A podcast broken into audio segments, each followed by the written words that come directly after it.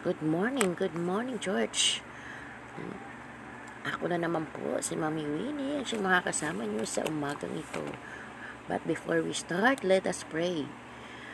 Ama namin na sa langit, maraming salamat po sa umagang ito na ginising niyo po kami, Panginoon.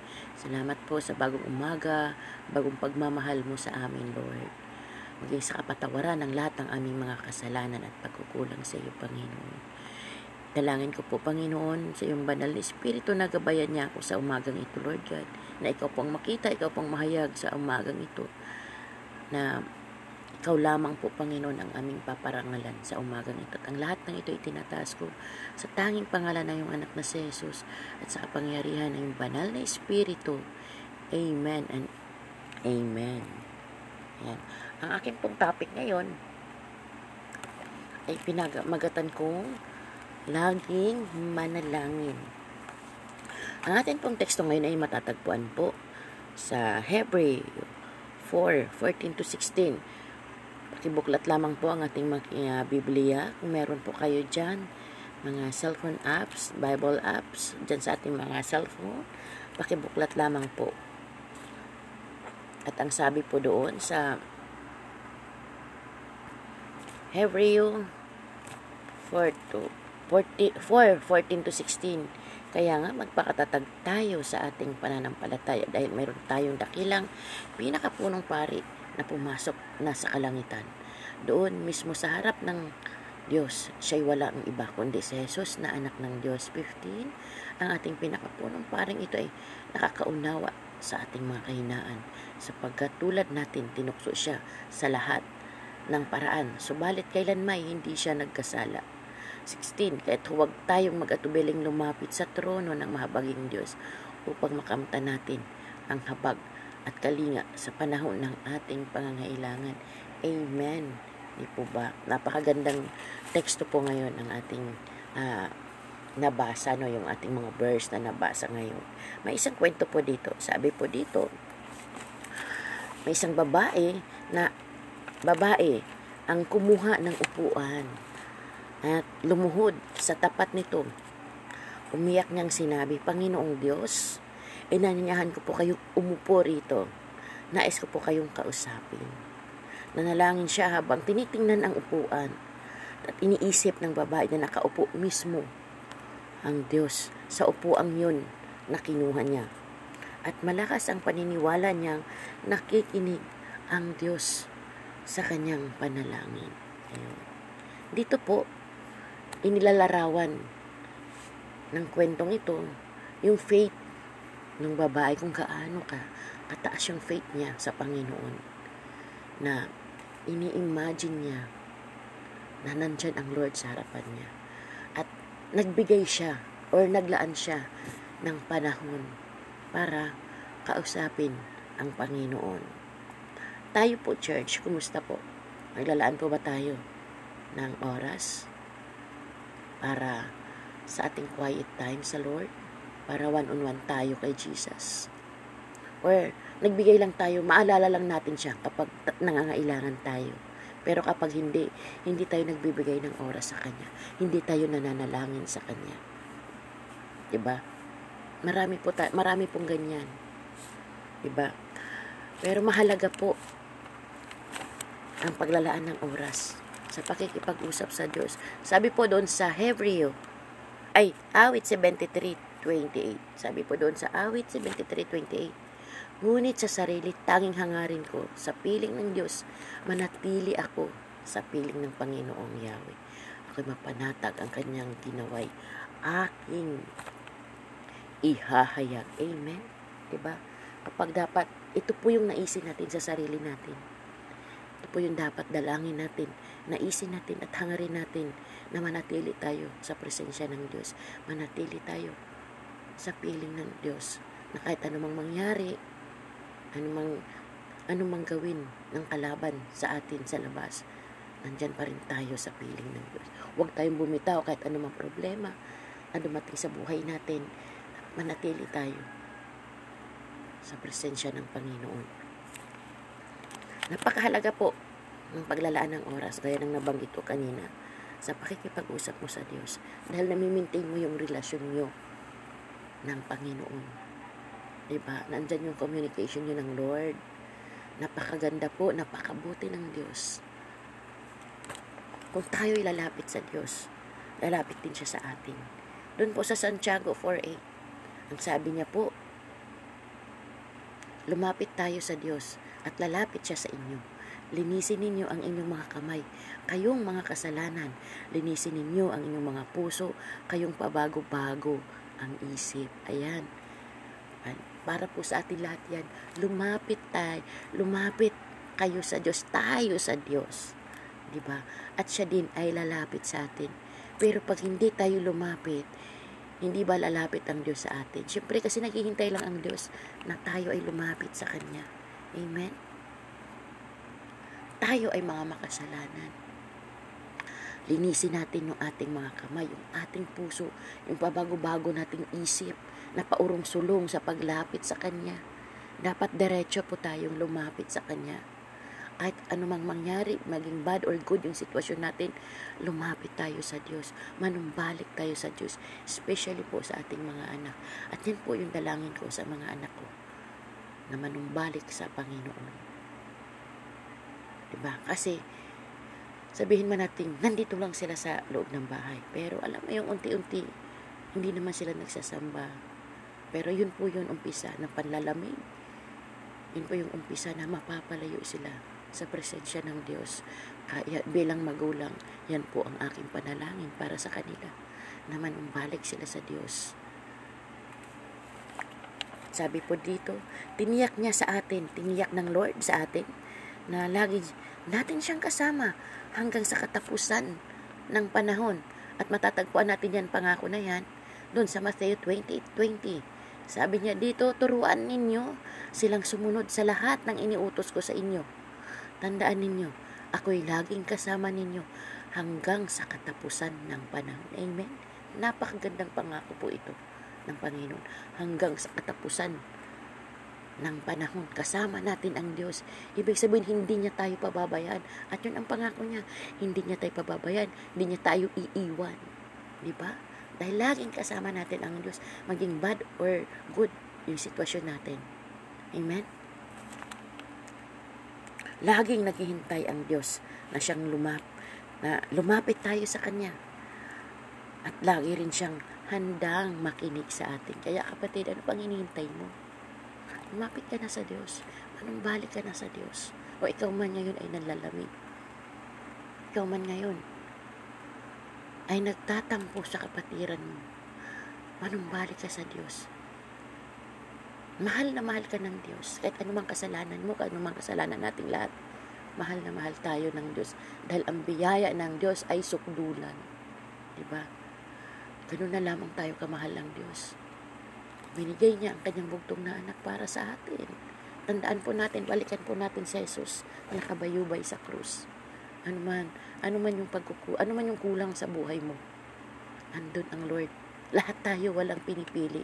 Tinubos niya tayo. Pinalaya niya tayo. Kaya, ano pang hinihintay mo? Lumapit ka sa Diyos ngayon, kapatid. Sabi niya dito, may mga pagkakataon naman na, na nahihirapan tayong manalangin Yes, realidad. Minsan po sa akin nangyayari ito. Dahil sa pagod. Pagod na tayo sa mga gawaing bahay, sa trabaho. Or inaantok na. Or may sakit at nanghihina. ba? Diba? May mga pagkakataon pong nawawala tayo. Hindi tayo nananalangin sa Lord. Ito po yun.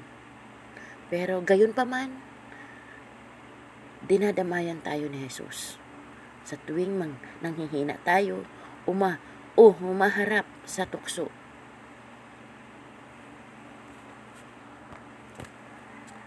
Doon po sa talatang 15 po sa Hebreo 4, sabi niya po dito, ang ating pinakapunong paring ito ay nakakaunawa sa ating kahinaan sapagkat tulad natin, tulad natin, tinu, tinukso niya siya sa lahat ng paraan.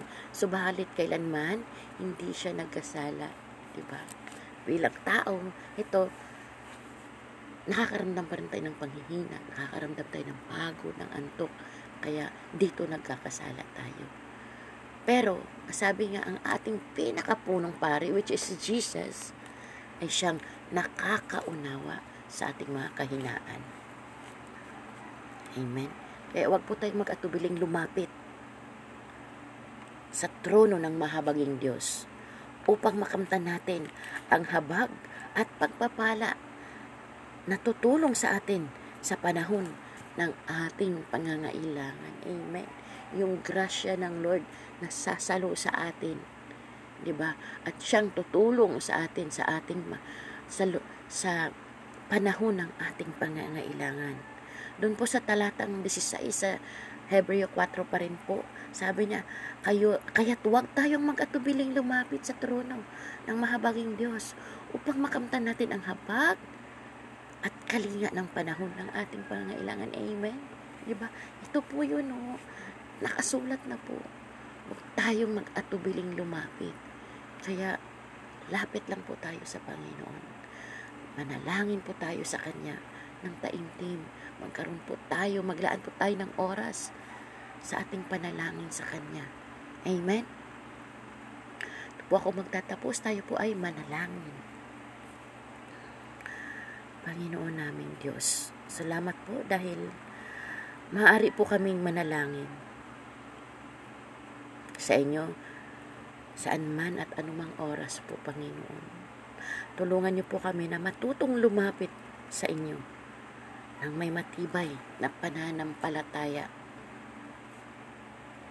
na hindi pa bago-bago ang aming isip, kundi mataas yung pananamata, pananampalataya namin sa inyo, Panginoon. Salamat po, Panginoon, sa mensahe ngayong umagang ito na ipinagkaloob mo po sa akin. Yun po ang nais mo na iparating sa mga nakikinig ngayon. Maraming salamat Ama. Salamat po sa iyong pagpapala at pabor sa bawat pamilya nakikinig ngayon, Panginoon. Gamitin niyo po ang bawat isa, Lord God. Ang bawat mga anak namin, Panginoon. Yung mga campers namin, Lord. Hindi po silang hayaan na mawala muli sa sirkulasyon mo, Panginoon. Magus, naway tuloy-tuloy silang lumapit sa inyo, Panginoon. Manumbalik sa presensya mo, Lord God. Maraming maraming salamat po. Patuloy ko pong itinataas si Pastor Dan. Lord at ang pamilya nito. Tuloy niyo pong ibuhos ang pagpapala sa kanila, Lord God. Puspusin niyo po sila ng iyong banal na Espiritu, Panginoon, na manggawa ng kaaway sa kanila ay sinisira ko na po ngayon sa pangalan ng anak na sa Jesus sa kapangyarihan ng banal na Espiritu. Salamat po, Panginoon. At ikaw po makikita namin sa pamilyang ito. Maging sa pamilya ni Pastor Tony, Lord God, at sa kay Sister Didit, maging kay Mami Ronda, Kuya Tito, Panginoon, maging kay Mami Tess, Lord, pinagkakatiwala po namin sila sa inyo, Lord God, na ikaw po. Alam ko po na ikaw ang kasama namin lagi, Panginoon. Lalong-lalo na po ang pamilya ni Sir John, Lord God Fernandez. Alam niyo po na hindi, batid po ninyo, Lord God, ang nararanasan nila. Ayun. Pero Lord, hindi sila sumusuko dahil alam po namin, ikaw aming Diyos.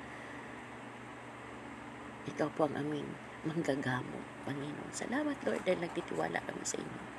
At naniniwala po kami sa inyo, Panginoong kapangyarihan. Maraming salamat po at maging sa BVM family, Lord God. Puspusin niyo po kami. Panginoon na yung banal Espiritu, Lord God. Pagbuklorin niyo po kaming lahat, Lord God. Salamat po. Ang lahat ng ito itinataas ko sa tanging pangalan ng anak na si Jesus. Amen and amen. Para po sa mga ilang announcement, para po sa um, prayer request para sa ating 3 o'clock habit, pakisend lamang po yung mga prayer request, mga mami at daddy, kay mami Chimay, at sa mga youth at um, sa mga youth at sa young group ay kay Ate Jenny naman po. Send lamang po ito sa kanila. Maraming salamat po. Lagi po nating tandaan saan ka man magpunta kapatid. Laging kasama mo ang Diyos. To God be all the glory. Good morning, good morning, George. Ako na naman po, si Mami Winnie, at siyang mga kasama niyo sa umagang ito. But before we start, let us pray. Ama namin na sa langit, maraming salamat po sa umagang ito na ginising niyo po kami, Panginoon. Salamat po sa bagong umaga, bagong pagmamahal mo sa amin, Lord. Maging sa kapatawaran ng lahat ng aming mga kasalanan at pagkukulang sa iyo, Panginoon. Dalangin ko po, Panginoon, sa iyong banal na Espiritu na gabayan niya ako sa umagang ito, Lord God, na ikaw pong makita, ikaw pong mahayag sa umagang ito, na ikaw lamang po, Panginoon, ang aming paparangalan sa umagang ito. At ang lahat ng ito itinataas ko sa tanging pangalan ng iyong anak na si Jesus at sa kapangyarihan ng iyong banal na Espiritu. Amen and Amen. Yan. Ang aking pong topic ngayon ay pinagmagatan kong laging manalangin. Ang ating pong teksto ngayon ay matatagpuan po sa Hebrew 4, 14 to 16 Pakibuklat lamang po ang ating uh, Biblia. Kung meron po kayo dyan, mga cellphone apps, Bible apps, dyan sa ating mga cellphone, pakibuklat lamang po. At ang sabi po doon sa Hebrew 4 to 40, 4, 14 to 16. Kaya nga magpakatatag tayo sa ating pananampalataya dahil mayroon tayong dakilang pinakapunong pari na pumasok na sa kalangitan. Doon mismo sa harap ng Diyos, siya'y wala ang iba kundi si Jesus na anak ng Diyos. 15, ang ating pinakapunong paring ito ay nakakaunawa sa ating mga kahinaan sapagkat tulad natin tinukso siya sa lahat ng paraan subalit kailan may hindi siya nagkasala 16 kahit huwag tayong mag-atubiling lumapit sa trono ng mahabaging Diyos upang makamta natin ang habag at kalinga sa panahon ng ating pangangailangan. Amen. Di po ba? Napakagandang teksto po ngayon ang ating uh, nabasa, no, yung ating mga verse na nabasa ngayon. May isang kwento po dito. Sabi po dito, may isang babae na babae ang kumuha ng upuan at lumuhod sa tapat nito. Umiyak niyang sinabi, Panginoong Diyos, inanyahan ko po kayo umupo rito. Nais ko po kayong kausapin. Nanalangin siya habang tinitingnan ang upuan at iniisip ng babae na nakaupo mismo ang Diyos sa upuang yun na kinuha niya. At malakas ang paniniwala niyang nakikinig ang Diyos sa kanyang panalangin. Ayun.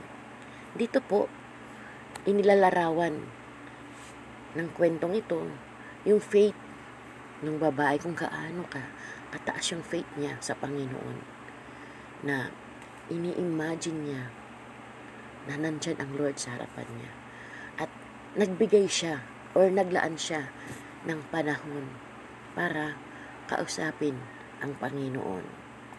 Tayo po, church, kumusta po? Naglalaan po ba tayo ng oras para sa ating quiet time sa Lord? para one-on-one tayo kay Jesus. Or nagbigay lang tayo, maalala lang natin siya kapag nangangailangan tayo. Pero kapag hindi, hindi tayo nagbibigay ng oras sa Kanya. Hindi tayo nananalangin sa Kanya. ba? Diba? Marami po ta- marami pong ganyan. 'Di ba? Pero mahalaga po ang paglalaan ng oras sa pakikipag-usap sa Diyos. Sabi po doon sa Hebreo, ay, awit 73, 28. Sabi po doon sa awit 73.28. Ngunit sa sarili, tanging hangarin ko sa piling ng Diyos, manatili ako sa piling ng Panginoong Yahweh. Ako'y mapanatag ang kanyang ginaway.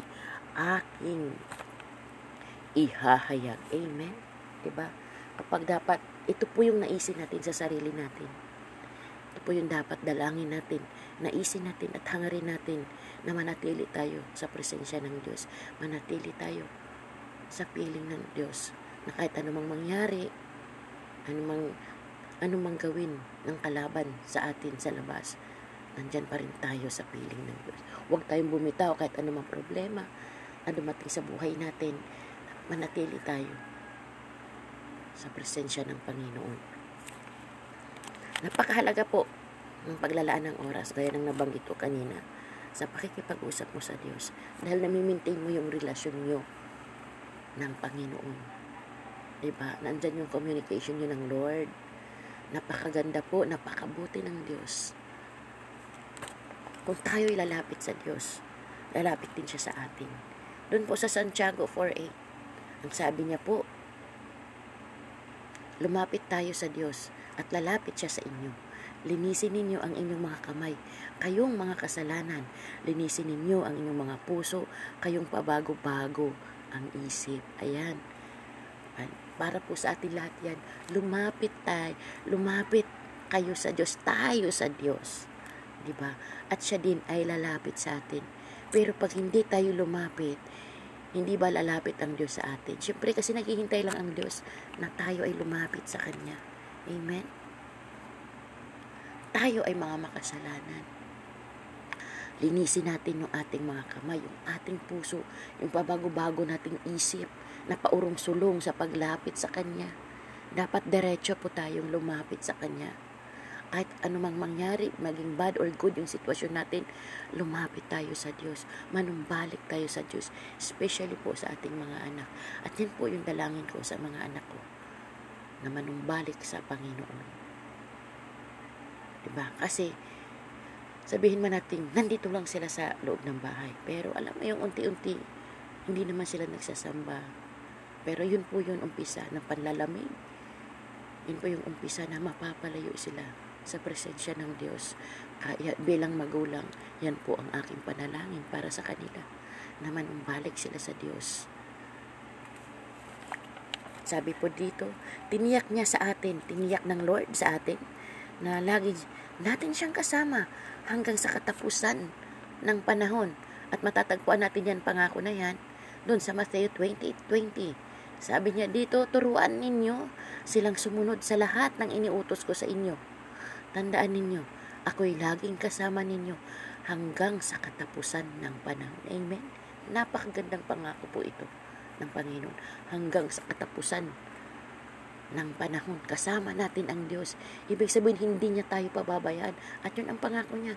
Hindi niya tayo pababayaan. Hindi niya tayo iiwan. Di ba? Dahil laging kasama natin ang Diyos. Maging bad or good yung sitwasyon natin. Amen? Laging naghihintay ang Diyos na siyang lumap, na lumapit tayo sa Kanya. At lagi rin siyang handang makinig sa atin. Kaya kapatid, ano pang hinihintay mo? Lumapit ka na sa Diyos. Anong balik ka na sa Diyos? O ikaw man ngayon ay nanlalamig. Ikaw man ngayon ay nagtatampo sa kapatiran mo. Manumbalik ka sa Diyos mahal na mahal ka ng Diyos. Kahit anumang kasalanan mo, kahit anumang kasalanan nating lahat, mahal na mahal tayo ng Diyos. Dahil ang biyaya ng Diyos ay sukdulan. Diba? Ganun na lamang tayo kamahal ng Diyos. Binigay niya ang kanyang bugtong na anak para sa atin. Tandaan po natin, balikan po natin si Jesus na nakabayubay sa krus. Ano man, ano man yung pagkuku, ano man yung kulang sa buhay mo. Andun ang Lord. Lahat tayo walang pinipili. Tinubos niya tayo Pinalaya niya tayo. Kaya, ano pang hinihintay mo? Lumapit ka sa Diyos ngayon, kapatid. Sabi nga dito, may mga pagkakataon naman na, na nahihirapan tayong manalangin. Yes, realidad. Minsan po sa akin nangyayari ito. Dahil sa pagod, pagod na tayo sa mga gawaing bahay, sa trabaho, or inaantok na or may sakit at nanghihina. ba? May mga pagkakataon pong nawawala tayo. Hindi tayo nananalangin sa Lord. Ito po yun. Pero gayon pa man, dinadamayan tayo ni Jesus. Sa tuwing mang nanghihina tayo, uma, o humaharap sa tukso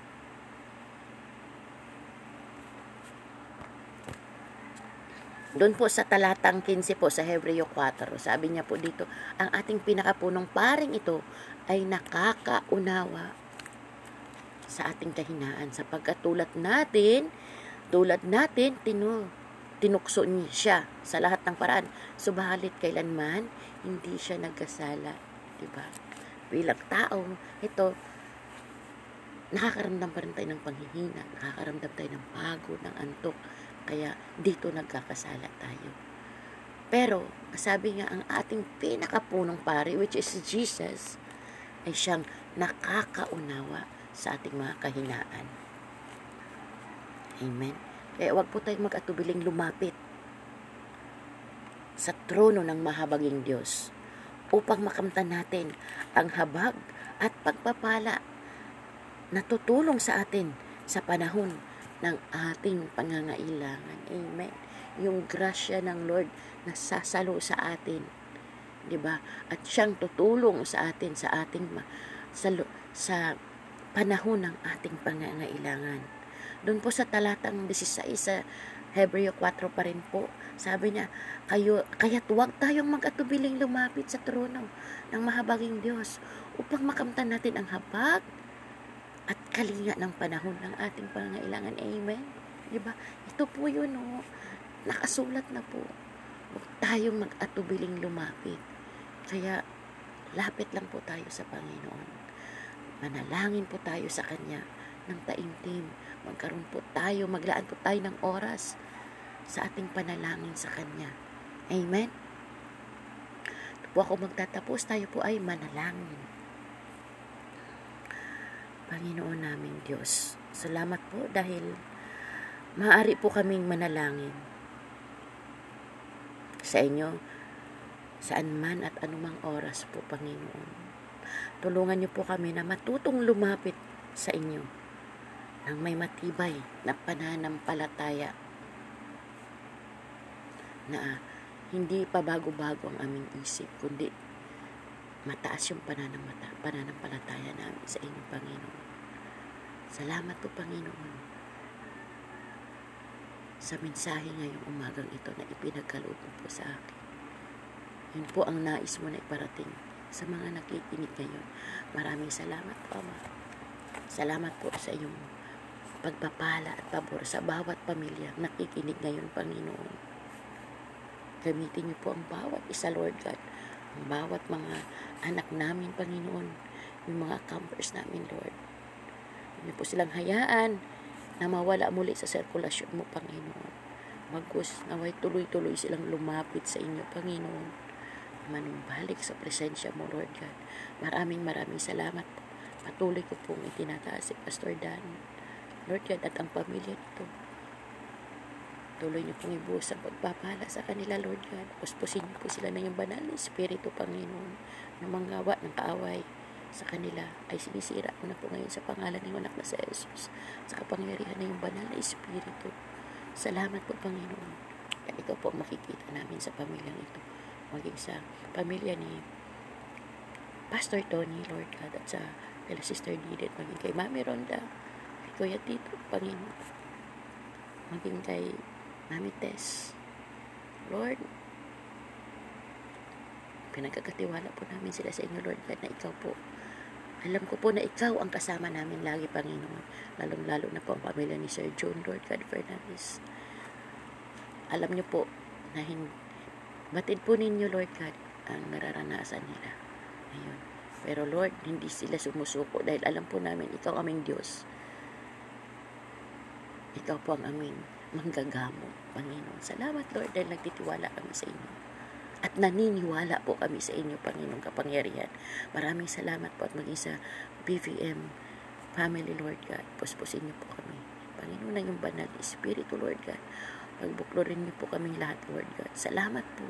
Ang lahat ng ito'y tinataas ko sa tanging pangalan ng anak na si Jesus.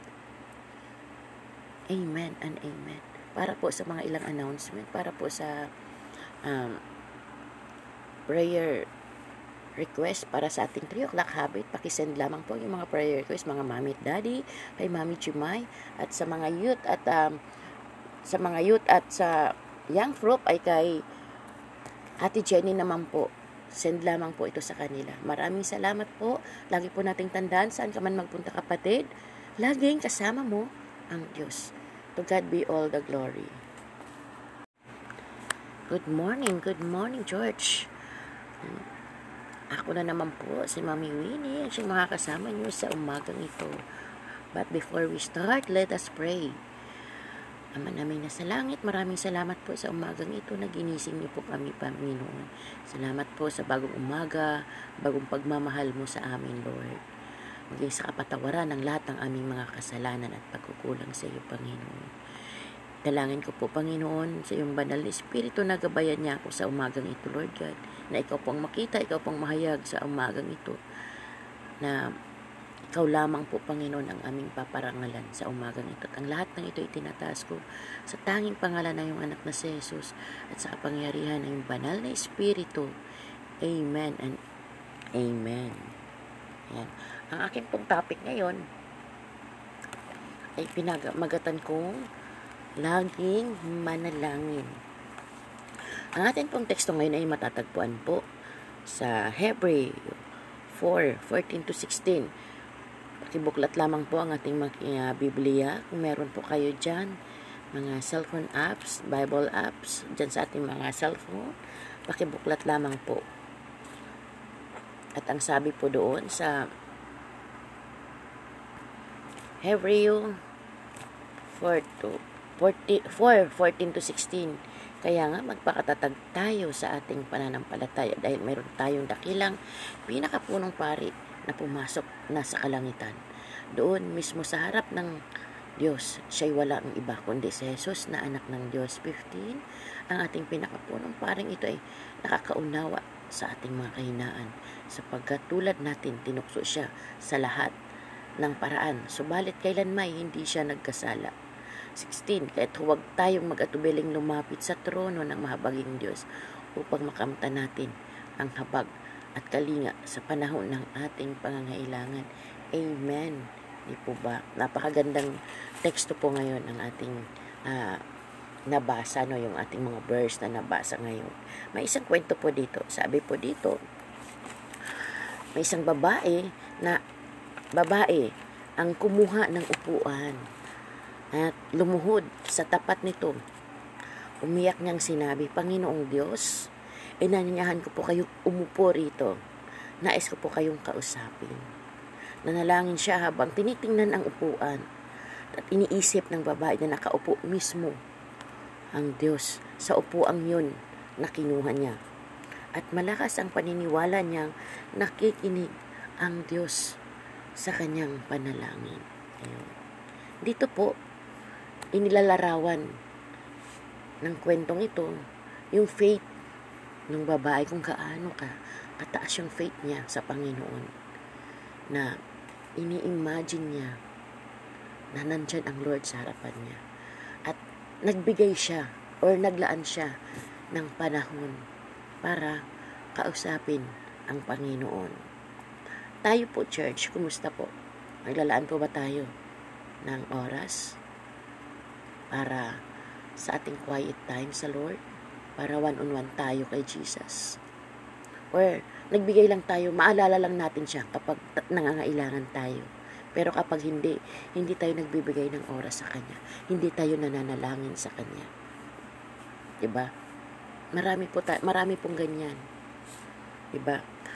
Pero mahalaga po ang paglalaan ng oras sa pakikipag-usap sa Diyos. Sabi po doon sa Hebreo, ay, awit 73.28. Sabi po doon sa awit 73.28. Ngunit sa sarili, tanging hangarin ko sa piling ng Diyos, manatili ako sa piling ng Panginoong Yahweh. Ako'y mapanatag ang kanyang ginaway. Aking ihahayag. Amen? Diba? Kapag dapat, ito po yung naisin natin sa sarili natin ito po yung dapat dalangin natin, naisin natin at hangarin natin na manatili tayo sa presensya ng Diyos. Manatili tayo sa piling ng Diyos na kahit anumang mangyari, anumang, anumang gawin ng kalaban sa atin sa labas, nandyan pa rin tayo sa piling ng Diyos. Huwag tayong bumitaw kahit anumang problema na dumating sa buhay natin. Manatili tayo sa presensya ng Panginoon.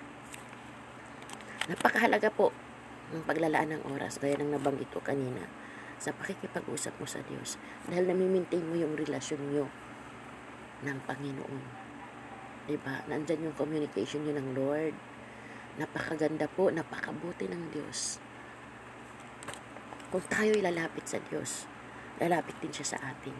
Doon po sa Santiago 4.8, ang sabi niya po, lumapit tayo sa Diyos at lalapit siya sa inyo. linisin ninyo ang inyong mga kamay, kayong mga kasalanan, linisin ninyo ang inyong mga puso, kayong pabago-bago ang isip. Ayan. Para po sa atin lahat yan, lumapit tayo, lumapit kayo sa Diyos, tayo sa Diyos. 'Di ba? At siya din ay lalapit sa atin. Pero pag hindi tayo lumapit, hindi ba lalapit ang Diyos sa atin? Siyempre kasi naghihintay lang ang Diyos na tayo ay lumapit sa Kanya. Amen? Tayo ay mga makasalanan. Linisin natin yung ating mga kamay, yung ating puso, yung pabago-bago nating isip, na paurong-sulong sa paglapit sa Kanya. Dapat diretso po tayong lumapit sa Kanya. Kahit anumang mangyari, maging bad or good yung sitwasyon natin, lumapit tayo sa Diyos. Manumbalik tayo sa Diyos. Especially po sa ating mga anak. At yan po yung dalangin ko sa mga anak ko. Na manumbalik sa Panginoon. Diba? Kasi, sabihin man natin, nandito lang sila sa loob ng bahay. Pero alam mo yung unti-unti, hindi naman sila nagsasamba pero yun po yung umpisa ng panlalamig. Yun po yung umpisa na mapapalayo sila sa presensya ng Diyos. Kaya bilang magulang, yan po ang aking panalangin para sa kanila na manumbalik sila sa Diyos. Sabi po dito, tiniyak niya sa atin, tiniyak ng Lord sa atin, na lagi natin siyang kasama hanggang sa katapusan ng panahon. At matatagpuan natin yan, pangako na yan, doon sa Matthew 28.20. 20. Sabi niya dito, turuan ninyo silang sumunod sa lahat ng iniutos ko sa inyo. Tandaan ninyo, ako'y laging kasama ninyo hanggang sa katapusan ng panahon. Amen? Napakagandang pangako po ito ng Panginoon. Hanggang sa katapusan ng panahon. Kasama natin ang Diyos. Ibig sabihin, hindi niya tayo pababayaan. At yun ang pangako niya. Hindi niya tayo pababayaan. Hindi niya tayo iiwan. Di ba? Dahil laging kasama natin ang Diyos, maging bad or good yung sitwasyon natin. Amen?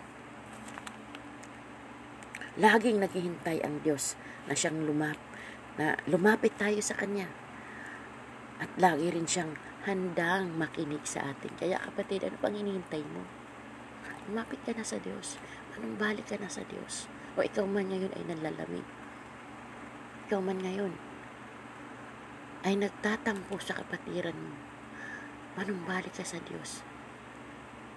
Mahal na mahal ka ng Diyos. Kahit anumang kasalanan mo, kahit anumang kasalanan nating lahat, mahal na mahal tayo ng Diyos. Dahil ang biyaya ng Diyos ay sukdulan. Diba? Ganun na lamang tayo kamahal ng Diyos. Binigay niya ang kanyang bugtong na anak para sa atin. Tandaan po natin, balikan po natin si Jesus na nakabayubay sa krus. Ano man, ano man yung pagkuku, ano man yung kulang sa buhay mo. Andun ang Lord. Lahat tayo walang pinipili. Tinubos niya tayo.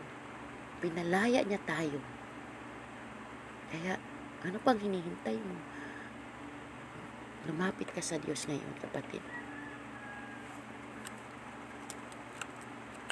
Sabi nga dito, may mga pagkakataon naman na, na nahihirapan tayong manalangin Yes, realidad. Minsan po sa akin nangyayari ito. Dahil sa pagod. Pagod na tayo sa mga gawaing bahay, sa trabaho. Or inaantok na. Or may sakit at nanghihina. ba? Diba? May mga pagkakataon pong nawawala tayo. Hindi tayo nananalangin sa Lord. Ito po yun. Pero gayon pa man, dinadamayan tayo ni Jesus sa tuwing mang nanghihina tayo, uma o humaharap sa tukso.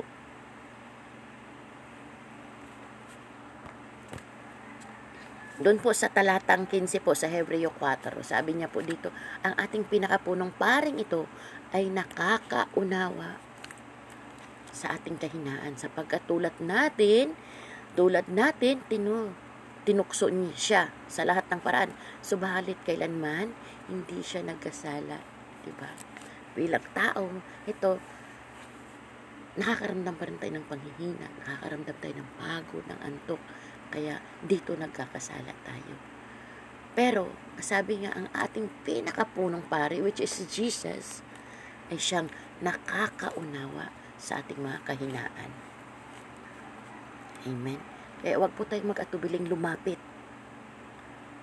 sa trono ng mahabaging Diyos upang makamtan natin ang habag at pagpapala na tutulong sa atin sa panahon ng ating pangangailangan. Amen. Yung grasya ng Lord na sasalo sa atin. 'Di ba? At siyang tutulong sa atin sa ating sa, sa panahon ng ating pangangailangan.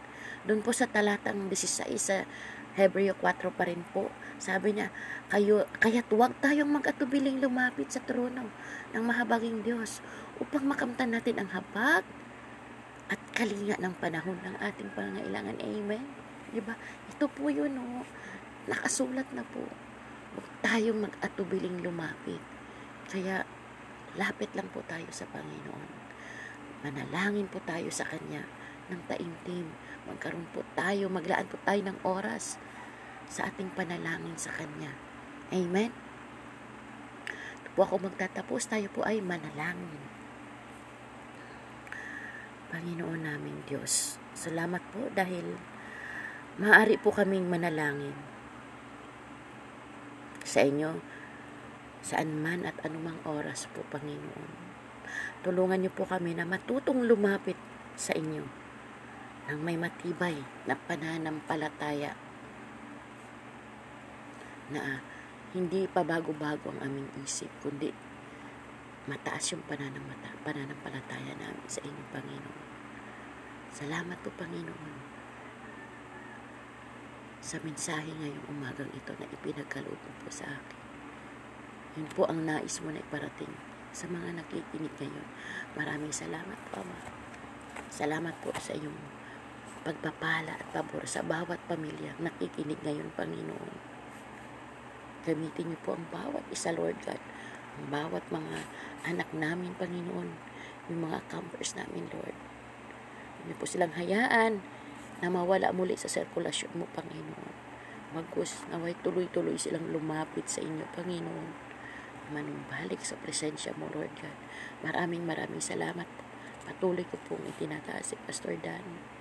Lord God, at ang pamilya nito. Tuloy niyo pong ibuhos ang pagpapala sa kanila, Lord God. Puspusin niyo po sila ng iyong banal na Espiritu, Panginoon, na manggawa ng kaaway sa kanila ay sinisira ko na po ngayon sa pangalan ng anak na sa Jesus sa kapangyarihan na yung banal na Espiritu. Salamat po, Panginoon. At ikaw po makikita namin sa pamilyang ito. Maging sa pamilya ni Pastor Tony, Lord God, at sa kay Sister Didit, maging kay Mami Ronda, Kuya Tito, Panginoon. Maging kay Mami Tess. Lord, pinagkakatiwala po namin sila sa inyo, Lord God, na ikaw po. Alam ko po na ikaw ang kasama namin lagi, Panginoon. Lalong-lalo na po ang pamilya ni Sir John, Lord God Fernandez. Alam niyo po na hindi, batid po ninyo, Lord God, ang nararanasan nila. Ayun. Pero Lord, hindi sila sumusuko dahil alam po namin, ikaw aming Diyos. Ikaw po ang aming manggagamo, Panginoon. Salamat, Lord, dahil nagtitiwala kami sa inyo. At naniniwala po kami sa inyo, Panginoong kapangyarihan. Maraming salamat po at maging sa BVM family, Lord God. Puspusin niyo po kami. Panginoon na yung banal Espiritu, Lord God. Pagbuklorin niyo po kaming lahat, Lord God. Salamat po. Ang lahat ng ito itinataas ko sa tanging pangalan ng anak na si Jesus. Amen and amen. Para po sa mga ilang announcement, para po sa um, prayer request para sa ating 3 o'clock habit, pakisend lamang po yung mga prayer request, mga mami at daddy, kay mami Chimay, at sa mga youth at um, sa mga youth at sa young group ay kay Ate Jenny naman po. Send lamang po ito sa kanila. Maraming salamat po. Lagi po nating tandaan saan ka man magpunta kapatid. Laging kasama mo ang Diyos. To God be all the glory. Good morning, good morning, George. Ako na naman po, si Mami Winnie, at siyang mga kasama niyo sa umagang ito. But before we start, let us pray. Ama namin na sa langit, maraming salamat po sa umagang ito na ginising niyo po kami, Panginoon. Salamat po sa bagong umaga, bagong pagmamahal mo sa amin, Lord. Maging sa kapatawaran ng lahat ng aming mga kasalanan at pagkukulang sa iyo, Panginoon. Dalangin ko po, Panginoon, sa iyong banal na Espiritu na gabayan niya ako sa umagang ito, Lord God na ikaw pong makita, ikaw pong mahayag sa umagang ito na Ikaw lamang po, Panginoon, ang aming paparangalan sa umagang ito. At ang lahat ng ito itinataas ko sa tanging pangalan ng iyong anak na si Jesus at sa kapangyarihan ng iyong banal na Espiritu. Amen and Amen. Yan. Ang aking pong topic ngayon ay pinagmagatan kong laging manalangin. Ang ating pong teksto ngayon ay matatagpuan po sa Hebrew 4, 14 to 16.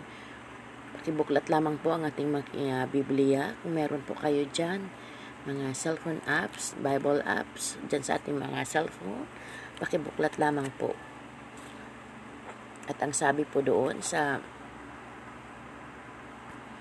Hebrew 4 to 40, 4, 14 to 16. Kaya nga magpakatatag tayo sa ating pananampalataya dahil mayroon tayong dakilang pinakapunong pari na pumasok na sa kalangitan. Doon mismo sa harap ng Diyos, siya'y wala ang iba kundi si Jesus na anak ng Diyos. 15, ang ating pinakapunong paring ito ay nakakaunawa sa ating mga kahinaan sapagkat tulad natin tinukso siya sa lahat ng paraan. Subalit kailanmay hindi siya nagkasala 16. Kahit huwag tayong mag-atubiling lumapit sa trono ng mahabaging Diyos upang makamta natin ang habag at kalinga sa panahon ng ating pangangailangan. Amen. Di po ba? Napakagandang teksto po ngayon ng ating uh, nabasa, no? yung ating mga verse na nabasa ngayon. May isang kwento po dito. Sabi po dito, may isang babae na babae ang kumuha ng upuan at lumuhod sa tapat nito. Umiyak niyang sinabi, Panginoong Diyos, inanyayahan ko po kayong umupo rito. Nais ko po kayong kausapin. Nanalangin siya habang tinitingnan ang upuan at iniisip ng babae na nakaupo mismo ang Diyos sa upuang yun na kinuha niya. At malakas ang paniniwala niyang nakikinig ang Diyos sa kanyang panalangin. Ayun. Dito po, inilalarawan ng kwentong ito yung faith ng babae kung kaano ka kataas yung faith niya sa Panginoon na ini-imagine niya na nandyan ang Lord sa harapan niya at nagbigay siya or naglaan siya ng panahon para kausapin ang Panginoon. Tayo po, church, kumusta po? Naglalaan po ba tayo ng oras para sa ating quiet time sa Lord, para one-on-one tayo kay Jesus. Or nagbigay lang tayo, maalala lang natin siya kapag nangangailangan tayo. Pero kapag hindi, hindi tayo nagbibigay ng oras sa Kanya. Hindi tayo nananalangin sa Kanya. ba? Diba? Marami po tayo, marami pong ganyan. ba? Diba? Pero mahalaga po ang paglalaan ng oras sa pakikipag-usap sa Diyos. Sabi po doon sa Hebreo, ay, awit 73.28. Sabi po doon sa awit 73.28. Ngunit sa sarili, tanging hangarin ko sa piling ng Diyos, manatili ako sa piling ng Panginoong Yahweh. Ako'y mapanatag ang kanyang ginaway. Aking ihahayag. Amen? Diba? Kapag dapat, ito po yung naisin natin sa sarili natin. Ito po yung dapat dalangin natin naisin natin at hangarin natin na manatili tayo sa presensya ng Diyos. Manatili tayo sa piling ng Diyos na kahit anumang mangyari, anumang, anumang gawin ng kalaban sa atin sa labas, nandyan pa rin tayo sa piling ng Diyos. Huwag tayong bumitaw kahit anumang problema na dumating sa buhay natin. Manatili tayo sa presensya ng Panginoon. Napakahalaga po ng paglalaan ng oras, gaya ng nabanggit ko kanina, sa pakikipag-usap mo sa Diyos. Dahil namimaintain mo yung relasyon nyo ng Panginoon. Diba? Nandyan yung communication nyo ng Lord. Napakaganda po, napakabuti ng Diyos. Kung tayo ilalapit sa Diyos, lalapit din siya sa atin. Doon po sa Santiago 4.8, ang sabi niya po, lumapit tayo sa Diyos at lalapit siya sa inyo Linisin ninyo ang inyong mga kamay, kayong mga kasalanan. Linisin ninyo ang inyong mga puso, kayong pabago-bago ang isip. Ayan. Para po sa atin lahat yan, lumapit tayo, lumapit kayo sa Diyos, tayo sa Diyos. 'Di ba? At siya din ay lalapit sa atin. Pero pag hindi tayo lumapit, hindi ba lalapit ang Diyos sa atin? Siyempre kasi naghihintay lang ang Diyos na tayo ay lumapit sa Kanya. Amen? Tayo ay mga makasalanan. Linisin natin yung ating mga kamay, yung ating puso, yung pabago-bago nating isip na paurong sulong sa paglapit sa Kanya. Dapat diretso po tayong lumapit sa Kanya. Kahit anumang mangyari, maging bad or good yung sitwasyon natin, lumapit tayo sa Diyos. Manumbalik tayo sa Diyos. Especially po sa ating mga anak. At yan po yung dalangin ko sa mga anak ko na manumbalik sa Panginoon. Diba? Kasi, sabihin man natin, nandito lang sila sa loob ng bahay. Pero alam mo yung unti-unti, hindi naman sila nagsasamba. Pero yun po yung umpisa ng panlalamig. Yun po yung umpisa na mapapalayo sila sa presensya ng Diyos. Kaya bilang magulang, yan po ang aking panalangin para sa kanila na manumbalik sila sa Diyos. Sabi po dito, tiniyak niya sa atin, tiniyak ng Lord sa atin na lagi natin siyang kasama hanggang sa katapusan ng panahon. At matatagpuan natin yan, pangako na yan, doon sa Matthew 28.20. Sabi niya dito, turuan ninyo silang sumunod sa lahat ng iniutos ko sa inyo. Tandaan ninyo, ako'y laging kasama ninyo hanggang sa katapusan ng panahon. Amen? Napakagandang pangako po ito ng Panginoon hanggang sa katapusan ng panahon. Kasama natin ang Diyos. Ibig sabihin, hindi niya tayo pababayaan. At yun ang pangako niya. Hindi niya tayo pababayaan. Hindi niya tayo iiwan. Di ba? Dahil laging kasama natin ang Diyos. Maging bad or good yung sitwasyon natin. Amen? Laging naghihintay ang Diyos na siyang lumap na lumapit tayo sa Kanya. At lagi rin siyang handang makinig sa atin. Kaya kapatid, ano pang hinihintay mo? Lumapit ka na sa Diyos. Anong balik ka na sa Diyos? O ikaw man ngayon ay nanlalamig. Ikaw man ngayon ay nagtatampo sa kapatiran mo. Anong balik ka sa Diyos? Mahal na mahal ka ng Diyos. Kahit anumang kasalanan mo, kahit anumang kasalanan nating lahat, mahal na mahal tayo ng Diyos. Dahil ang biyaya ng Diyos ay sukdulan. Diba? Ganun na lamang tayo kamahal ng Diyos. Binigay niya ang kanyang bugtong na anak para sa atin. Tandaan po natin, balikan po natin si Jesus na nakabayubay sa krus. Ano man, ano man yung pagkuku, ano man yung kulang sa buhay mo. Andun ang Lord. Lahat tayo walang pinipili. Tinubos niya tayo. Pinalaya niya tayo. Kaya, ano pang hinihintay mo? Lumapit ka sa Diyos ngayon, kapatid. Sabi niya dito, may mga pagkakataon naman na, na nahihirapan tayong manalangin. Yes, realidad. Minsan po sa akin nangyayari ito. Dahil sa pagod, pagod na tayo sa mga gawaing bahay, sa trabaho, or inaantok na, or may sakit at nanghihina. ba? Diba? May mga pagkakataon pong nawawala tayo.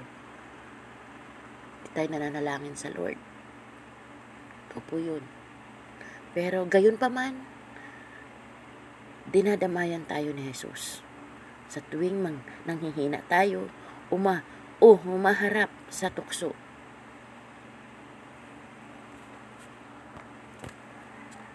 Doon po sa talatang 15 po sa Hebreo 4, sabi niya po dito, ang ating pinakapunong paring ito ay nakakaunawa sa ating kahinaan sapagkat tulad natin tulad natin, tinu, tinukso niya siya sa lahat ng paraan. Subalit kailanman, hindi siya nagkasala. Diba? Bilang tao, ito, nakakaramdam pa rin tayo ng panghihina, nakakaramdam tayo ng pagod, ng antok, kaya dito nagkakasala tayo. Pero, sabi nga, ang ating pinakapunong pari, which is Jesus, ay siyang nakakaunawa sa ating mga kahinaan. Amen. Kaya wag po tayong mag-atubiling lumapit sa trono ng mahabaging Diyos upang makamtan natin ang habag at pagpapala na tutulong sa atin sa panahon ng ating pangangailangan. Amen. Yung grasya ng Lord na sasalo sa atin. 'di ba? At siyang tutulong sa atin sa ating sa sa panahon ng ating pangangailangan. Doon po sa talatang 16 sa Hebreo 4 pa rin po, sabi niya, kayo, kaya't huwag tayong mag-atubiling lumapit sa trono ng mahabaging Diyos upang makamtan natin ang habag at kalinga ng panahon ng ating pangangailangan. Amen? Diba? Ito po yun, oh. Nakasulat na po. Huwag tayong mag-atubiling lumapit. Kaya, lapit lang po tayo sa Panginoon. Manalangin po tayo sa Kanya ng taimtim. Magkaroon po tayo, maglaan po tayo ng oras sa ating panalangin sa Kanya. Amen? Ito po ako magtatapos, tayo po ay manalangin. Panginoon naming Diyos, salamat po dahil maaari po kaming manalangin sa inyo saan man at anumang oras po, Panginoon. Tulungan niyo po kami na matutong lumapit sa inyo ng may matibay na pananampalataya na hindi pa bago-bago ang aming isip, kundi mataas yung pananamata, pananampalataya namin sa inyo, Panginoon. Salamat po, Panginoon, sa mensahe ngayong umagang ito na ipinagkaloob mo po sa akin. Yun po ang nais mo na iparating sa mga nakikinig ngayon. Maraming salamat Ama. Salamat po sa iyong pagpapala at pabor sa bawat pamilya nakikinig ngayon, Panginoon. Gamitin niyo po ang bawat isa, Lord God. Ang bawat mga anak namin, Panginoon. Yung mga campers namin, Lord. Hindi po silang hayaan na mawala muli sa sirkulasyon mo, Panginoon. Magus, naway tuloy-tuloy silang lumapit sa inyo, Panginoon. Manumbalik sa presensya mo, Lord God. Maraming maraming salamat po. Patuloy ko pong itinataas si Pastor Dan. Lord God, at ang pamilya nito. Tuloy niyo pong ibuhos ang pagpapala sa kanila, Lord God. Puspusin niyo po sila ng iyong banal na Espiritu, Panginoon, na manggawa ng kaaway sa kanila ay sinisira ko na po ngayon sa pangalan ng anak na sa Jesus sa kapangyarihan na yung banal na Espiritu. Salamat po, Panginoon. At ikaw po makikita namin sa pamilyang ito. Maging sa pamilya ni Pastor Tony, Lord God, at sa kay Sister Didit, maging kay Mami Ronda, Kuya Tito, Panginoon. Maging kay Mami Tess. Lord, pinagkakatiwala po namin sila sa inyo, Lord God, na ikaw po alam ko po na ikaw ang kasama namin lagi, Panginoon. Lalong-lalo na po ang pamilya ni Sir John Lord God Fernandez. Alam niyo po na hindi, batid po ninyo, Lord God, ang nararanasan nila. Ayun. Pero Lord, hindi sila sumusuko dahil alam po namin, ikaw aming Diyos. Ikaw po ang aming manggagamo, Panginoon. Salamat, Lord, dahil nagtitiwala kami sa inyo at naniniwala po kami sa inyo, Panginoong kapangyarihan. Maraming salamat po at maging sa BVM Family, Lord God. Puspusin niyo po kami. Panginoon na yung banal Espiritu, Lord God. Pagbuklorin niyo po kaming lahat, Lord God. Salamat po. Ang lahat ng ito itinataas ko sa tanging pangalan ng anak na si Jesus. Amen and amen. Para po sa mga ilang announcement, para po sa um, prayer request para sa ating 3 o'clock habit, pakisend lamang po yung mga prayer request, mga mami at daddy, kay mami Chumay, at sa mga youth at um, sa mga youth at sa young group ay kay Ate Jenny naman po. Send lamang po ito sa kanila. Maraming salamat po. Lagi po nating tandaan saan ka man magpunta kapatid. Laging kasama mo ang Diyos. To God be all the glory. Good morning, good morning, George. Ako na naman po, si Mami Winnie, at yung mga kasama niyo sa umagang ito. But before we start, let us pray. Ama namin na sa langit, maraming salamat po sa umagang ito na ginising niyo po kami, Panginoon. Salamat po sa bagong umaga, bagong pagmamahal mo sa amin, Lord. Maging sa kapatawaran ng lahat ng aming mga kasalanan at pagkukulang sa iyo, Panginoon. Dalangin ko po, Panginoon, sa iyong banal na Espiritu na gabayan niya ako sa umagang ito, Lord God, na ikaw pong makita, ikaw pong mahayag sa umagang ito, na ikaw lamang po, Panginoon, ang aming paparangalan sa umagang ito. At ang lahat ng ito itinataas ko sa tanging pangalan ng iyong anak na si Jesus at sa kapangyarihan ng iyong banal na Espiritu. Amen and Amen. Yan. Ang akin pong topic ngayon ay pinagmagatan kong laging manalangin. Ang atin pong teksto ngayon ay matatagpuan po sa Hebrew 4, 14 to 16. Pakibuklat lamang po ang ating uh, Biblia. Kung meron po kayo dyan, mga cellphone apps, Bible apps, dyan sa ating mga cellphone, pakibuklat lamang po. At ang sabi po doon sa Hebrew 4 to 40, 4, 14 to 16. Kaya nga magpakatatag tayo sa ating pananampalataya dahil mayroon tayong dakilang pinakapunong pari na pumasok na sa kalangitan.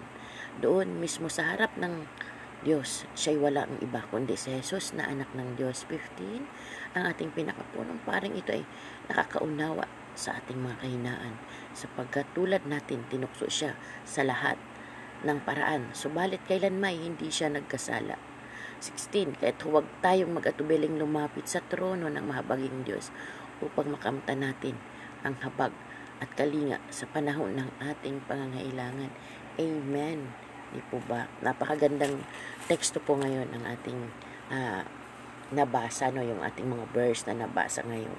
May isang kwento po dito. Sabi po dito, may isang babae na babae ang kumuha ng upuan at lumuhod sa tapat nito. Umiyak niyang sinabi, Panginoong Diyos, inanyahan ko po kayo umupo rito. Nais ko po kayong kausapin. Nanalangin siya habang tinitingnan ang upuan at iniisip ng babae na nakaupo mismo ang Diyos sa upuang yun na kinuha niya. At malakas ang paniniwala niyang nakikinig ang Diyos sa kanyang panalangin. Ayun.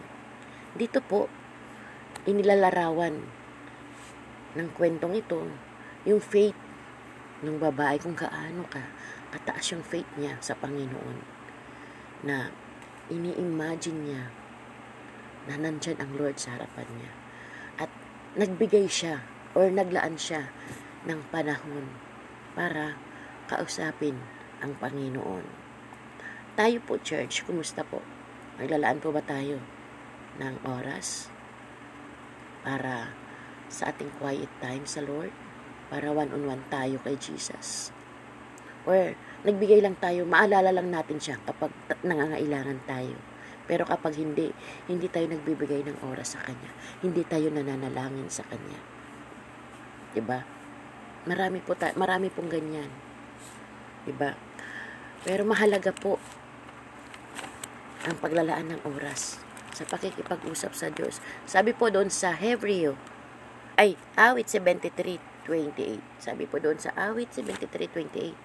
Ngunit sa sarili, tanging hangarin ko sa piling ng Diyos, manatili ako sa piling ng Panginoong Yahweh.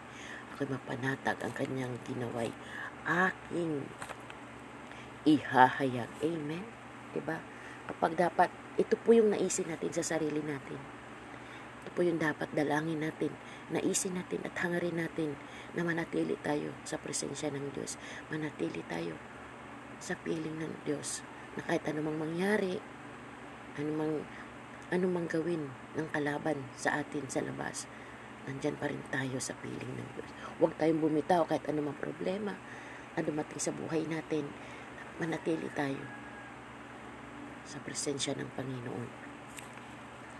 Napakahalaga po ng paglalaan ng oras, gaya ng nabanggit ko kanina, sa pakikipag-usap mo sa Diyos. Dahil namimaintain mo yung relasyon nyo ng Panginoon. Diba? Nandyan yung communication nyo ng Lord. Napakaganda po, napakabuti ng Diyos. Kung tayo'y lalapit sa Diyos, lalapit din siya sa atin. Doon po sa Santiago 4.8, ang sabi niya po, lumapit tayo sa Diyos at lalapit siya sa inyo. Linisin ninyo ang inyong mga kamay, kayong mga kasalanan. Linisin ninyo ang inyong mga puso, kayong pabago-bago ang isip. Ayan. Para po sa atin lahat yan, lumapit tayo, lumapit kayo sa Diyos, tayo sa Diyos. Di ba? At siya din ay lalapit sa atin. Pero pag hindi tayo lumapit, hindi ba lalapit ang Diyos sa atin? Siyempre kasi naghihintay lang ang Diyos na tayo ay lumapit sa Kanya. Amen? tayo ay mga makasalanan. Linisin natin yung ating mga kamay, yung ating puso, yung pabago-bago nating isip na paurong sulong sa paglapit sa Kanya. Dapat diretso po tayong lumapit sa Kanya. Kahit anumang mangyari, maging bad or good yung sitwasyon natin, lumapit tayo sa Diyos. Manumbalik tayo sa Diyos, especially po sa ating mga anak. At yan po yung dalangin ko sa mga anak ko, na manumbalik sa Panginoon.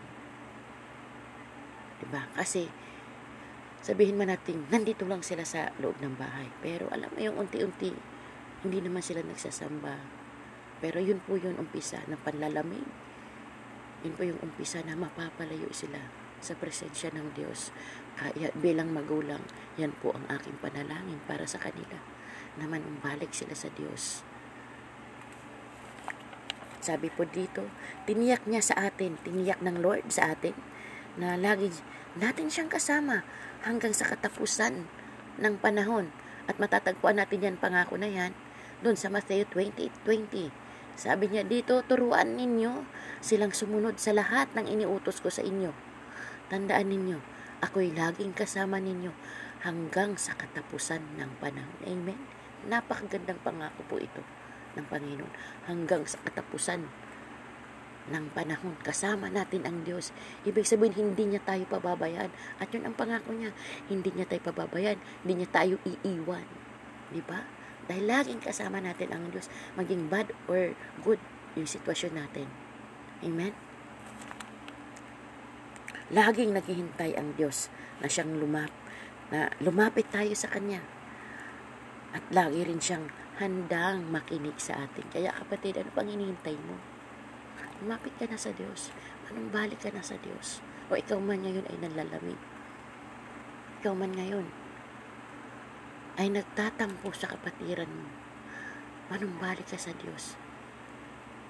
Mahal na mahal ka ng Diyos. Kahit anumang kasalanan mo, kahit anumang kasalanan nating lahat, mahal na mahal tayo ng Diyos. Dahil ang biyaya ng Diyos ay sukdulan. Diba? Ganun na lamang tayo kamahal ng Diyos. Binigay niya ang kanyang bugtong na anak para sa atin. Tandaan po natin, balikan po natin sa Jesus na nakabayubay sa krus.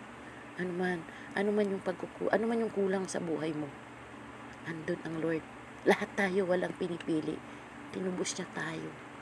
Pinalaya niya tayo. Kaya, ano pang hinihintay mo? Lumapit ka sa Diyos ngayon, kapatid. Sabi nga dito, may mga pagkakataon naman na, na nahihirapan tayong manalangin. Yes, realidad. Minsan po sa akin nangyayari ito. Dahil sa pagod, pagod na tayo sa mga gawaing bahay, sa trabaho, or inaantok na, or may sakit at nanghihina. ba? Diba? May mga pagkakataon pong nawawala tayo. Tayo nananalangin sa Lord. Opo yun. Pero gayon pa man, dinadamayan tayo ni Jesus. Sa tuwing mang nanghihina tayo, uma, o oh, humaharap sa tukso.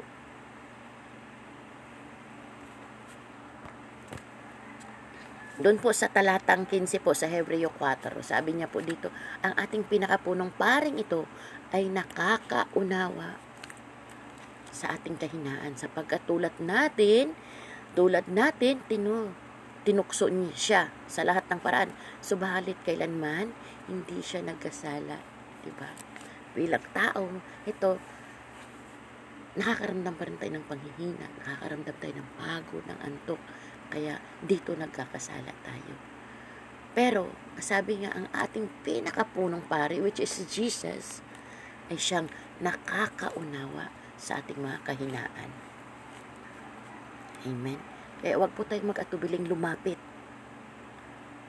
sa trono ng mahabaging Diyos upang makamtan natin ang habag at pagpapala na tutulong sa atin sa panahon ng ating pangangailangan. Amen. Yung grasya ng Lord na sasalo sa atin. 'Di ba? At siyang tutulong sa atin sa ating sa, sa panahon ng ating pangangailangan. Doon po sa talatang 16 sa Hebreo 4 pa rin po. Sabi niya, kayo, kaya't huwag tayong mag-atubiling lumapit sa trono ng mahabaging Diyos upang makamtan natin ang habag at kalinga ng panahon ng ating pangangailangan. Amen? Diba? Ito po yun, oh. Nakasulat na po. Huwag tayong mag-atubiling lumapit. Kaya, lapit lang po tayo sa Panginoon. Manalangin po tayo sa Kanya ng taimtim. Magkaroon po tayo, maglaan po tayo ng oras sa ating panalangin sa Kanya. Amen? Ito po ako magtatapos, tayo po ay manalangin. Panginoon namin Diyos, salamat po dahil maaari po kaming manalangin sa inyo saan man at anumang oras po, Panginoon. Tulungan niyo po kami na matutong lumapit sa inyo ng may matibay na pananampalataya na hindi pa bago-bago ang aming isip, kundi mataas yung pananamata, pananampalataya namin sa inyo, Panginoon. Salamat po, Panginoon, sa mensahe ngayong umagang ito na ipinagkaloob mo po sa akin. Yun po ang nais mo na iparating sa mga nakikinig ngayon. Maraming salamat Ama. Salamat po sa iyong pagpapala at pabor sa bawat pamilya nakikinig ngayon, Panginoon. Gamitin niyo po ang bawat isa, Lord God. Bawat mga anak namin, Panginoon. Yung mga campers namin, Lord. Hindi po silang hayaan na mawala muli sa sirkulasyon mo, Panginoon. Magus, naway tuloy-tuloy silang lumapit sa inyo, Panginoon. Manumbalik sa presensya mo, Lord God. Maraming maraming salamat po. Patuloy ko pong itinataas si Pastor Dan.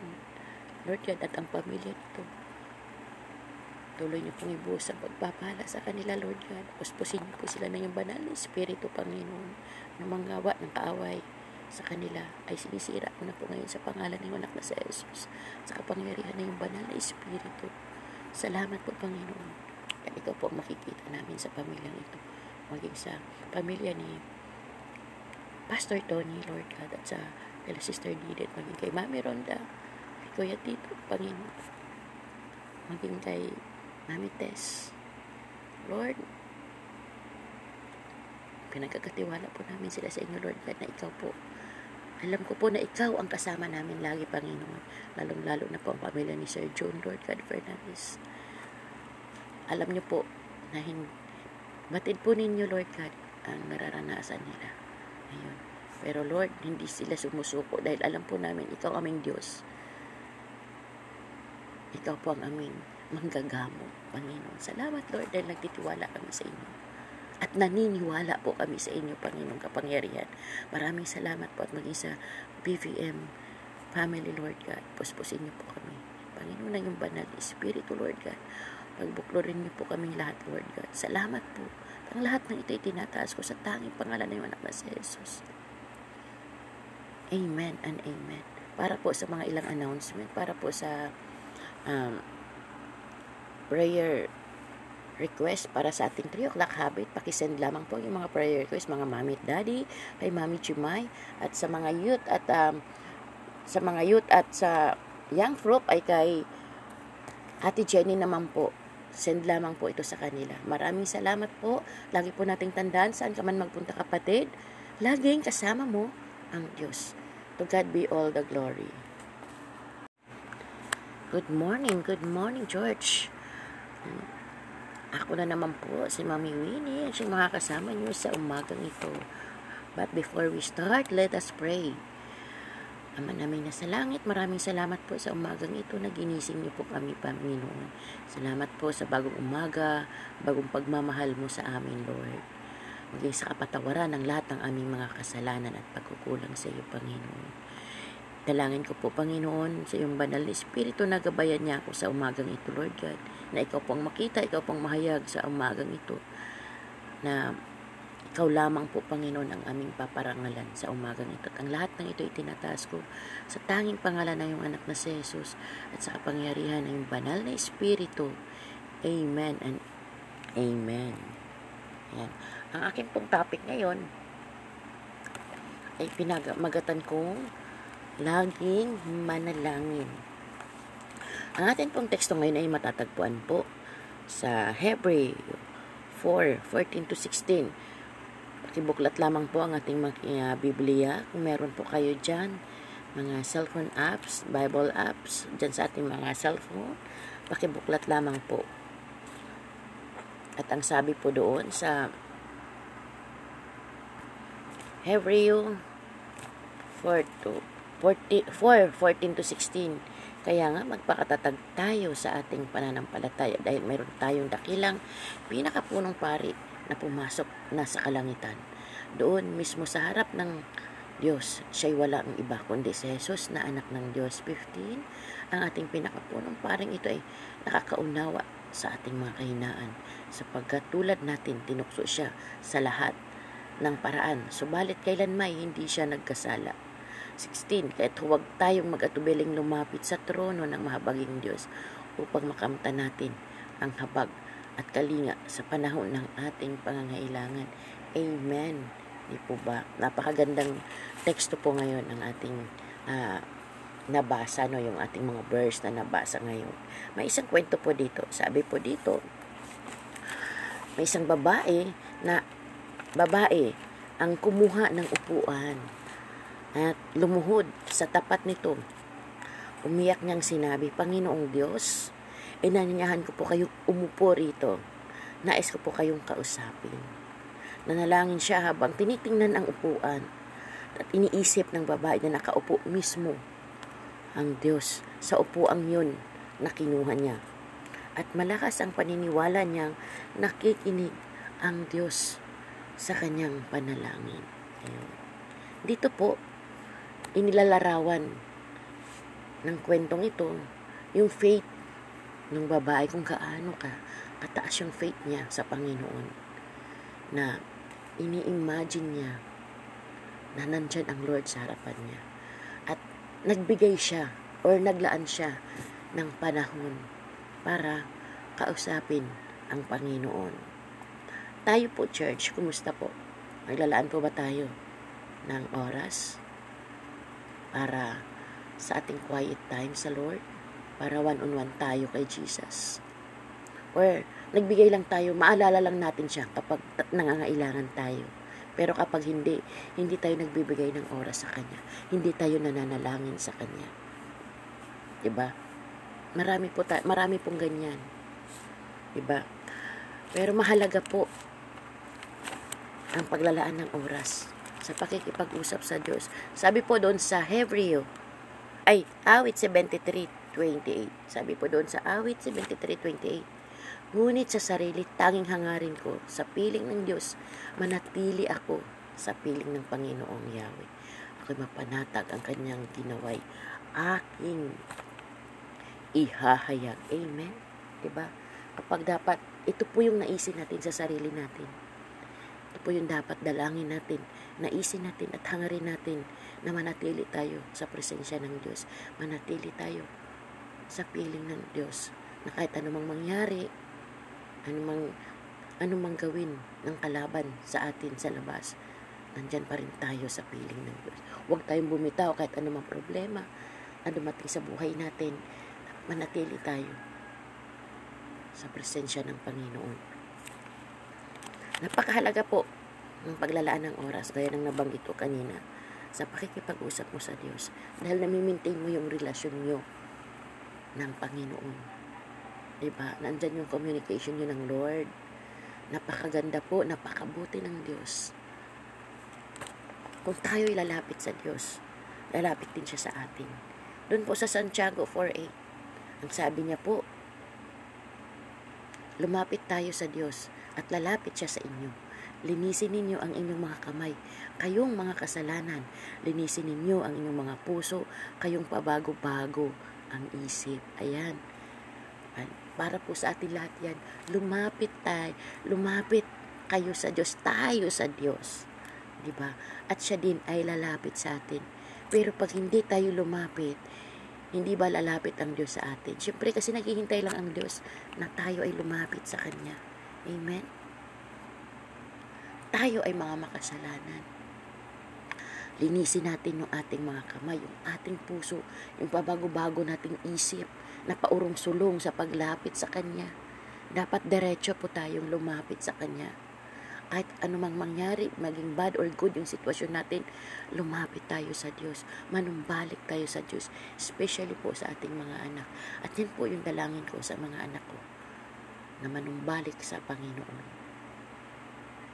Diba? Kasi, sabihin man natin, nandito lang sila sa loob ng bahay. Pero alam mo yung unti-unti, hindi naman sila nagsasamba. Pero yun po yung umpisa ng panlalamig. Yun po yung umpisa na mapapalayo sila sa presensya ng Diyos. Kaya bilang magulang, yan po ang aking panalangin para sa kanila na manumbalik sila sa Diyos.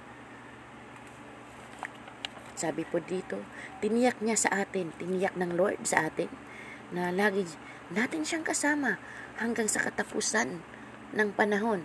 At matatagpuan natin yan, pangako na yan, doon sa Matthew 20:20.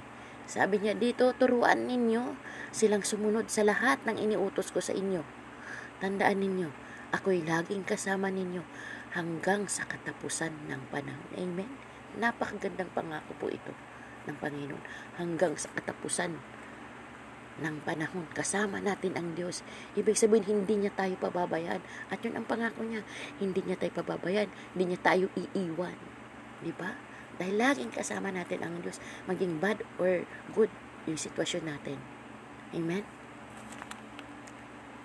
Laging naghihintay ang Diyos na siyang lumap, na lumapit tayo sa Kanya. At lagi rin siyang handang makinig sa atin. Kaya kapatid, ano pang hinihintay mo? Lumapit ka na sa Diyos. Anong balik ka na sa Diyos? O ikaw man ngayon ay nanlalamig. Ikaw man ngayon ay nagtatampo sa kapatiran mo. Manumbalik ka sa Diyos. Mahal na mahal ka ng Diyos. Kahit anumang kasalanan mo, kahit anumang kasalanan nating lahat, mahal na mahal tayo ng Diyos. Dahil ang biyaya ng Diyos ay sukdulan. Diba? Ganun na lamang tayo kamahal ng Diyos. Binigay niya ang kanyang bugtong na anak para sa atin. Tandaan po natin, balikan po natin si Jesus na nakabayubay sa krus. Ano man, ano man yung pagkuku, ano man yung kulang sa buhay mo. Andun ang Lord. Lahat tayo walang pinipili. Tinubos niya tayo. Pinalaya niya tayo.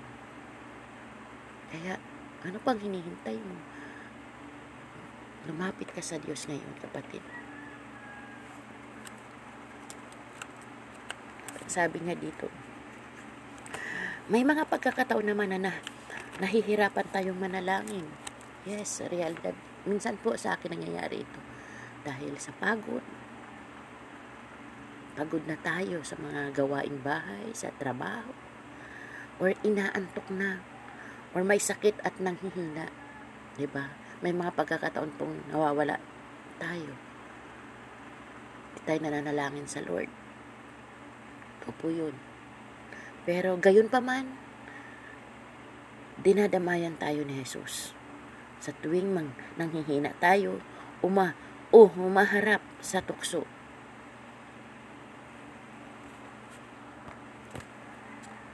Doon po sa talatang 15 po sa Hebreo 4, sabi niya po dito, ang ating pinakapunong paring ito ay nakakaunawa sa ating kahinaan sapagkat tulad natin, tulad natin, tinu tinukso niya siya sa lahat ng paraan. Subalit kailanman, hindi siya nagkasala. Diba? Bilang tao, ito, nakakaramdam pa rin tayo ng panghihina, nakakaramdam tayo ng pagod, ng antok, kaya dito nagkakasala tayo. Pero, sabi nga, ang ating pinakapunong pari, which is Jesus, ay siyang nakakaunawa sa ating mga kahinaan. Amen. Kaya wag po tayong mag-atubiling lumapit sa trono ng mahabaging Diyos upang makamtan natin ang habag at pagpapala na tutulong sa atin sa panahon ng ating pangangailangan. Amen. Yung grasya ng Lord na sasalo sa atin. 'di ba? At siyang tutulong sa atin sa ating sa, sa panahon ng ating pangangailangan. Doon po sa talatang 16 sa Hebreo 4 pa rin po, sabi niya, kayo, kaya't huwag tayong mag-atubiling lumapit sa trono ng mahabaging Diyos upang makamtan natin ang habag at kalinga ng panahon ng ating pangangailangan. Amen? Diba? Ito po yun, oh. Nakasulat na po. Huwag tayong mag-atubiling lumapit. Kaya, lapit lang po tayo sa Panginoon. Manalangin po tayo sa Kanya ng taimtim. Magkaroon po tayo, maglaan po tayo ng oras sa ating panalangin sa Kanya. Amen? Ito po ako magtatapos, tayo po ay manalangin. Panginoon naming Diyos, salamat po dahil maaari po kaming manalangin sa inyo saan man at anumang oras po, Panginoon. Tulungan niyo po kami na matutong lumapit sa inyo ng may matibay na pananampalataya na hindi pa bago-bago ang aming isip, kundi mataas yung pananamata, pananampalataya namin sa inyo, Panginoon. Salamat po, Panginoon, sa mensahe ngayong umagang ito na ipinagkaloob mo po sa akin. Yun po ang nais mo na iparating sa mga nakikinig ngayon. Maraming salamat po, Ama. Salamat po sa iyong pagpapala at pabor sa bawat pamilya nakikinig ngayon, Panginoon. Gamitin niyo po ang bawat isa, Lord God, ang bawat mga anak namin, Panginoon, yung mga campers namin, Lord. Hindi po silang hayaan na mawala muli sa sirkulasyon mo, Panginoon. Magkus, naway tuloy-tuloy silang lumapit sa inyo, Panginoon. Manumbalik sa presensya mo, Lord God. Maraming maraming salamat. Patuloy ko pong itinataas si Pastor Dan. Lord God, at ang pamilya nito. Tuloy niyo pong ibuhos ang pagpapala sa kanila, Lord God. Puspusin niyo po sila ng iyong banal na Espiritu, Panginoon, na manggawa ng kaaway sa kanila ay sinisira ko na po ngayon sa pangalan ng anak na sa Jesus sa kapangyarihan ng iyong banal na Espiritu. Salamat po, Panginoon. At ito po ang makikita namin sa pamilyang ito. Maging sa pamilya ni Pastor Tony, Lord God, at sa kay Sister Didit, maging kay Mami Ronda, kay Kuya Tito, Panginoon. Maging kay Mami Tess. Lord, pinagkakatiwala po namin sila sa inyo, Lord God, na ikaw po. Alam ko po na ikaw ang kasama namin lagi, Panginoon. Lalong-lalo na po ang pamilya ni Sir John, Lord God Fernandez. Alam niyo po na hindi, batid po ninyo, Lord God, ang nararanasan nila. Ayun. Pero Lord, hindi sila sumusuko dahil alam po namin, ikaw aming Diyos. Ikaw po ang aming manggagamo, Panginoon. Salamat, Lord, dahil nagtitiwala kami sa inyo. At naniniwala po kami sa inyo, Panginoong kapangyarihan. Maraming salamat po at maging sa BVM family, Lord God. Puspusin niyo po kami. Panginoon na yung banal Espiritu, Lord God. Pagbuklorin niyo po kaming lahat, Lord God. Salamat po. Ang lahat ng ito itinataas ko sa tanging pangalan ng anak na si Jesus. Amen and amen. Para po sa mga ilang announcement, para po sa um, prayer request para sa ating 3 o'clock habit, pakisend lamang po yung mga prayer request, mga mami at daddy, kay mami Chimay, at sa mga youth at um, sa mga youth at sa young group ay kay Ate Jenny naman po. Send lamang po ito sa kanila. Maraming salamat po. Lagi po nating tandaan saan ka man magpunta kapatid. Laging kasama mo ang Diyos. To God be all the glory.